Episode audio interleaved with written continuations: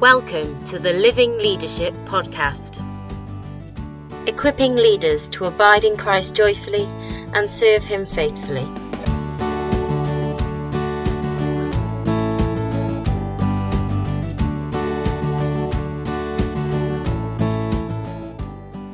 Hello, my name is Paul Coulter, and I'm Head of Ministry Operations with Living Leadership.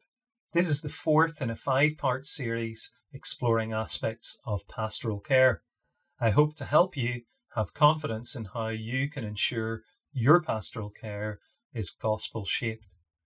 And I'm bringing you ideas that I introduced in a one off episode of the podcast in January 2020 and that are explored in more depth in our gospel shaped pastoral care course, which runs online between March and June. In this series, we've been thinking about five M's in pastoral care motivation, methods, means, margins, and mechanics. In the first episode, we thought about the importance of the compassion of the Father as our motivation in pastoral care. In the second episode, we looked to the example of Christ as we sought to develop loving relationships in humility and vulnerability, and that's our method of pastoral care. In the third episode, we recognize that the means of pastoral care is the work of the Spirit through us, using the gifts that He gives and in His power, and in the ministries of presence, provision, intercession, and instruction, and His work in the lives of those we care for, bringing real and lasting change as He leads them towards Christ likeness. And in this episode, our subject is the margins of pastoral care.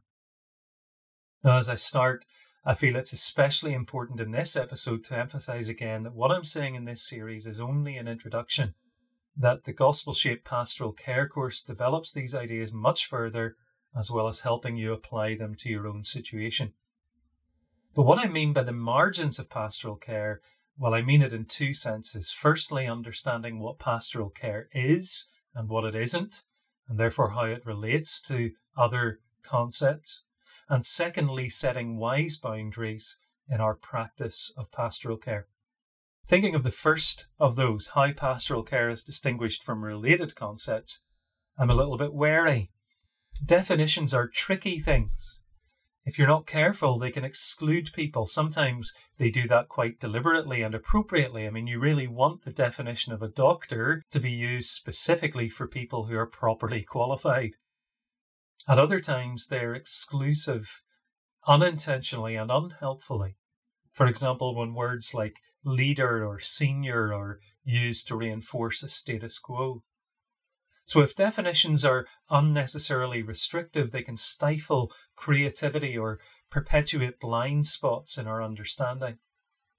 Some people think pastoral care is something that only pastors or ministers or elders do. Or if they work in an environment where the term is used in their workplace, they might think it's not their responsibility because it's in someone else's job title or job description. I don't want to define pastoral care in such restrictive terms because the New Testament clearly expects every believer to be involved in care for others. But we should be careful to recognize the, the pastoral part of the phrase and the distinctive role of recognized shepherds of the church, which I'll touch on in episode 5 of this series. So, having said that definitions can be dangerous as well as tricky, of course, some things are hard to define. At the same time, definitions can be helpful because without knowing what words mean, communication becomes unclear or even impossible failure to define a concept risks conflating something quite different or neglecting important ideas altogether. So, in schools and increasingly in workplaces, for example, pastoral care is used to refer to activities that create a, a nurturing environment in which pupils or workers are supported through personal challenges. And that's undoubtedly a welcome development in those places. But that definition of pastoral care falls short of its historical meaning. It's a phrase that originated in the church. Its use in schools is a legacy of the Christian heritage that gave birth to Western education systems. But those systems have largely departed from Christian values, and so pastoral care has shifted its meaning. I don't think the church can reclaim the term for its exclusive use, but we really do need to understand what Christian pastoral care is if we're going to care faithfully for others under God in the church. Now, I said in episode three that the aim of pastoral care is to help people towards maturity in Christ. And at this point, some attentive listener might be saying that that sounds suspiciously close to what they think disciple making is. And I agree. Eh, it shouldn't surprise you coming from an organization like Living Leadership because our tagline is growing disciple making leaders. We're all about disciple making. We believe the church has been given the commission from its Lord to make disciples of all nations, as Matthew 28 records. We're thrilled with the fact that many churches in the UK and Ireland are developing a fresh commitment to that goal, driven especially by the recognition that our context here is now a mission field. And we need to make disciples. That's going to mean creativity in our mission, engaging with our culture and sharing the gospel.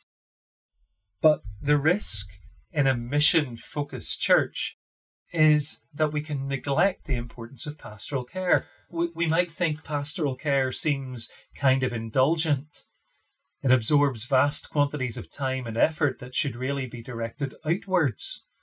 Or if we've bought into a model of church that calls every believer to be a missionary in their context, actively sharing Christ with others, well, that's a noble goal, but it doesn't leave much room for the chronically needy who might never grow to a point or be strong enough to be active in much beyond their own needs or those of their family. So we need a better way to integrate pastoral care with mission. And I think disciple making is the right heading under which we can do that. Pastoral care is not separate from mission, nor is it redundant in a mission focused church. In fact, as we reach out more and more into our communities, we'll discover more and more people in need. And we may need to care for them before we can evangelize to them or rather to do our evangelism in the context of care. And pastoral care isn't separate from disciple making either. I suggest that pastoral care is really disciple making orientated towards specific needs of people. Pastoral care is a response to needs, relational, spiritual, material, or emotional, in times when a person needs a bit more help and support than they might otherwise. It has the same goal as disciple making, maturity in Christ, but it approaches people in a specific kind of relationship, as explained in, in episode 2. So, every disciple can be involved in pastoral care in some way, and every growing disciple is likely to need pastoral care at some stage. Pastoral care is part of disciple making, and it's an expression of discipleship. Thinking in a slightly different direction, then, pastoral care is not the same as disciple making, but it is an aspect of it. But in another direction, we might need to distinguish pastoral care from other ways of helping people in need, especially counseling and psychotherapy. Now, the advice we give in living leadership is that it's best not to refer to yourself as a counselor unless you're trained in a method of counseling, you work within a code of conduct, and you work under supervision. That's not a legal requirement in the UK. I don't know about other countries, but it seems wise to us to avoid any confusion. So, living leadership does not currently, at least, offer counselling. We do, however, offer pastoral care to leaders and their spouses through our staff and associates. Pastoral care will involve the use of skills that are also found in counselling especially the kind of listening we need to engage in within the ministry of presence and the way we carry out the ministry of instruction. So, what makes pastoral care different from counselling is not the skills that are used so much as the kind of relationship that it entails. In episode 2, we learned from Jesus' example that pastoral care involves going, knowing, showing, and growing, four movements in a sacrificial, compassionate relationship. Now, counselors may be compassionate and they have a relationship with their clients, but those relationships are more formal, more structured, and also time limited. You go to a counselor for a specified amount of time and a specified number of sessions, and those have a structure that's often missing in pastoral care. Pastoral relationships are indefinite, intimate, and less structured. And most importantly, pastoral care has that goal of growing towards Christlikeness. It's an explicit aim of helping the person towards that end. Gospel shaped pastoral care has a direction and it is Christ centered, whereas most forms of counselling are non directive and person centered. It's important to say that this is something that also sets what we in living leadership call gospel shaped pastoral care apart from some approaches that are called pastoral care elsewhere. In schools and workplaces, the caregiver's role is usually just to facilitate an individual in finding their way through trouble to a place of stability and functioning. Coping is, of course, important, but it hardly describes the fullness of the Christian life described in the New Testament. And more worryingly or concerningly, the idea that caregivers help others on a journey of self help assumes that people can find the resources they need inside themselves. Whereas the gospel tells us that we need God. We need truth from outside ourselves that's found in the gospel. If people are affirmed in the belief that they can help themselves, they may be left unaware of their need for God. So, authentically Christian pastoral care embodies different values and has a greater goal than pastoral care in schools and workplaces usually has a goal that is more than survival or even flourishing in individuals, but actually conformity to the likeness of Christ.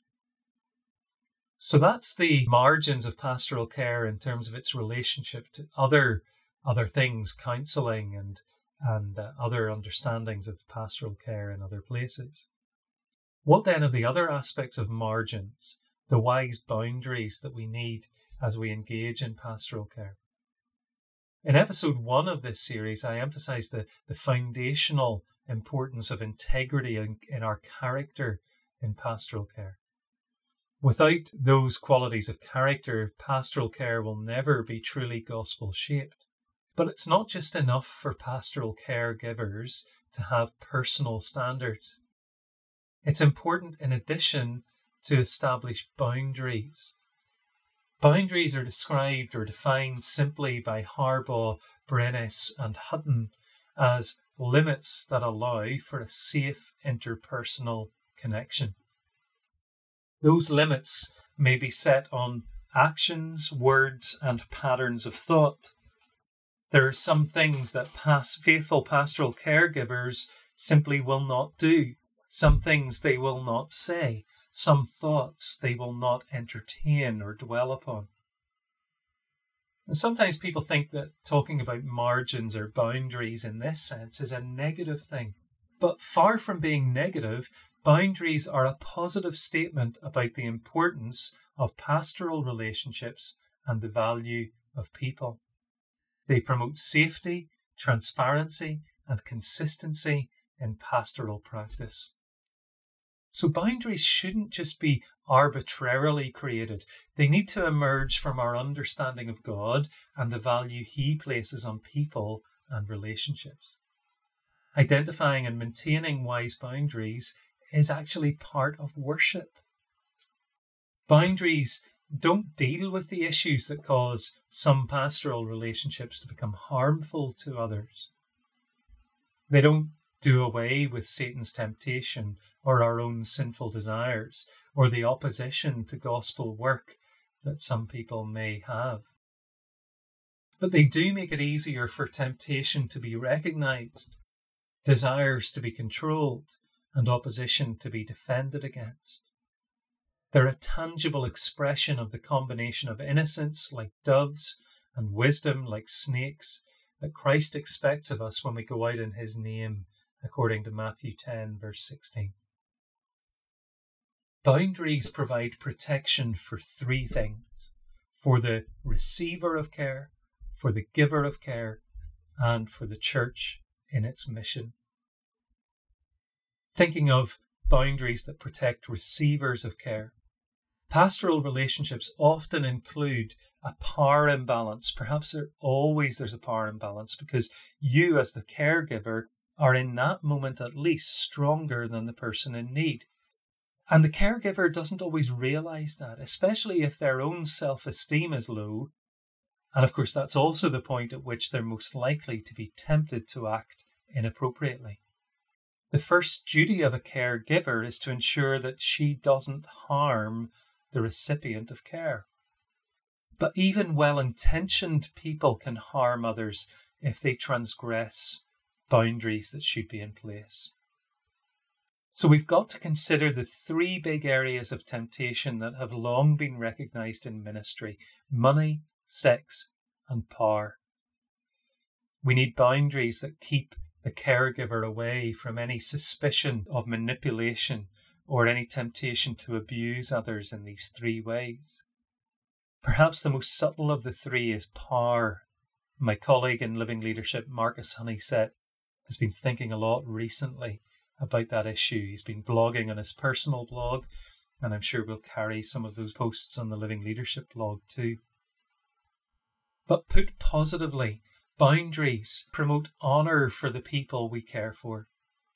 That includes appropriate safeguarding and confidentiality about what they tell us, whilst also recognising that sometimes, because of safeguarding, there are limits to confidentiality. But a second area for boundaries are boundaries that protect the provider of care. They protect caregivers from unnecessary risk of harm or from spurious accusations of inappropriate behaviour. If you're able to say that you simply never meet alone behind closed doors with somebody of the opposite sex, you cannot be accused, or at least accusations that you've acted inappropriately, can be easily dismissed. So, pastoral interactions often involve openness about one's inner life, especially when you disclose something of your own experiences as a wounded healer. A compassionate response may cause the caregiver to have less emotional control than normal.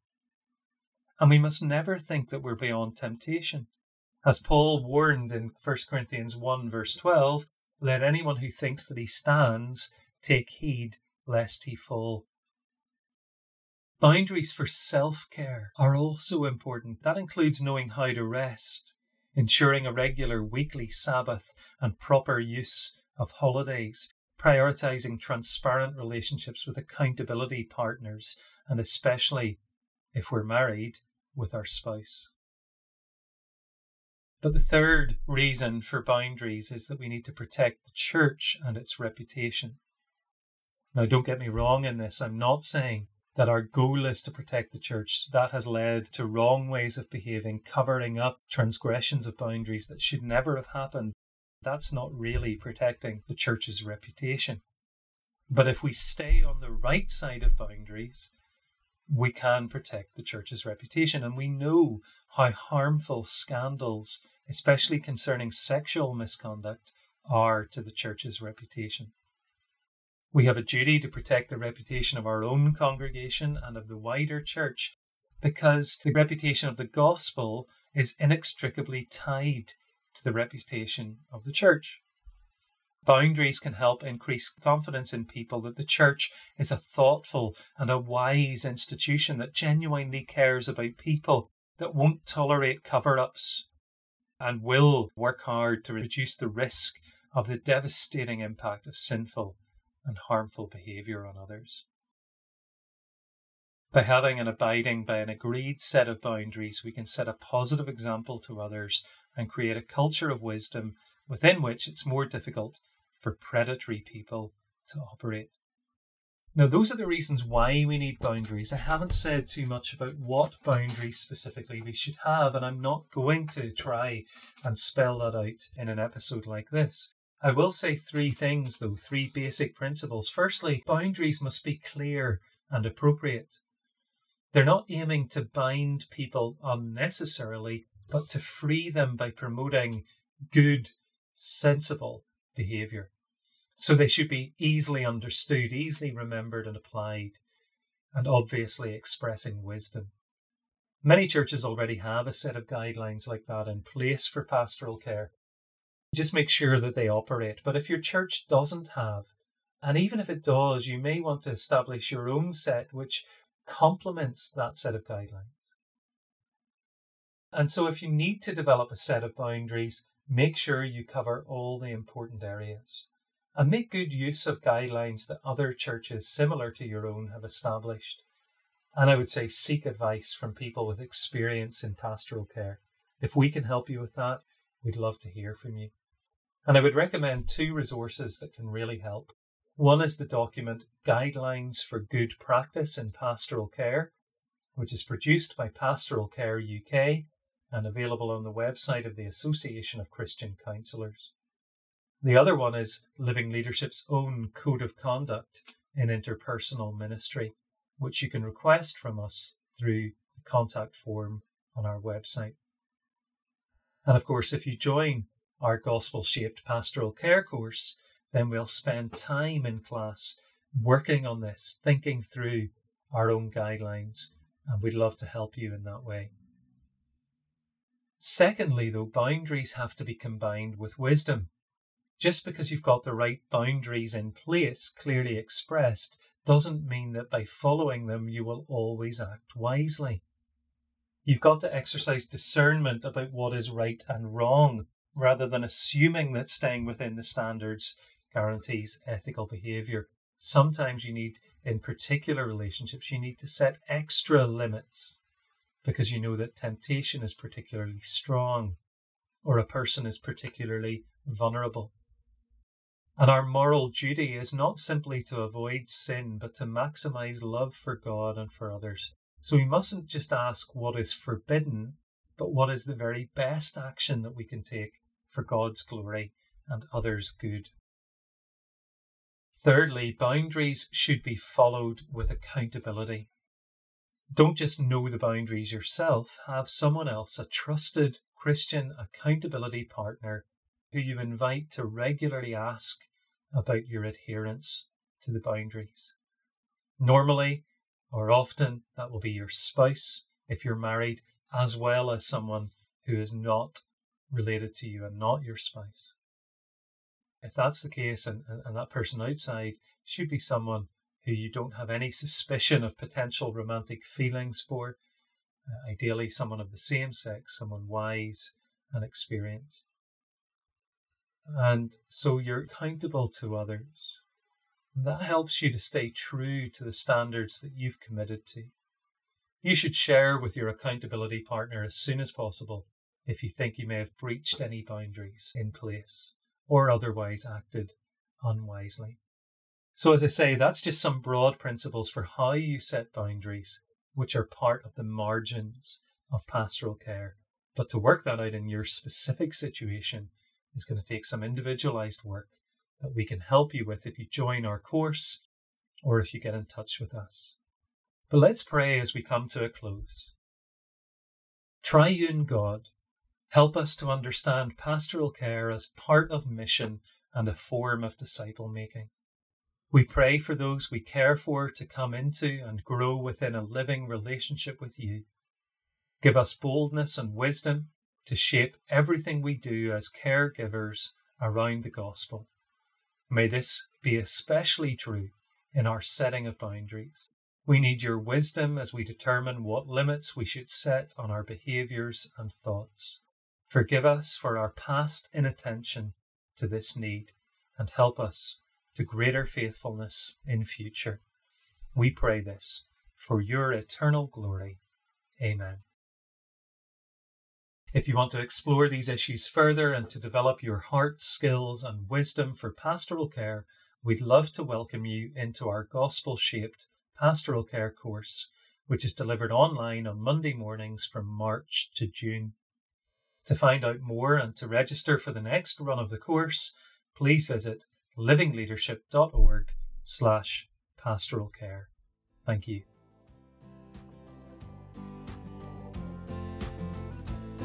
Thank you for listening to the Living Leadership Podcast. We hope that what we've considered today spurs you on in your walk with the Lord. If you were encouraged by today's episode, consider sharing it with a friend or colleague, or leaving a review on your podcast app to help others find us. If you want to engage further with us on anything we've discussed today, we'd love to hear from you. You can find us on any major social media platform at Living Leaders or visit our website www.livingleadership.org, where you'll also find more support and resources to help you abide in Christ joyfully and serve Him faithfully. God bless.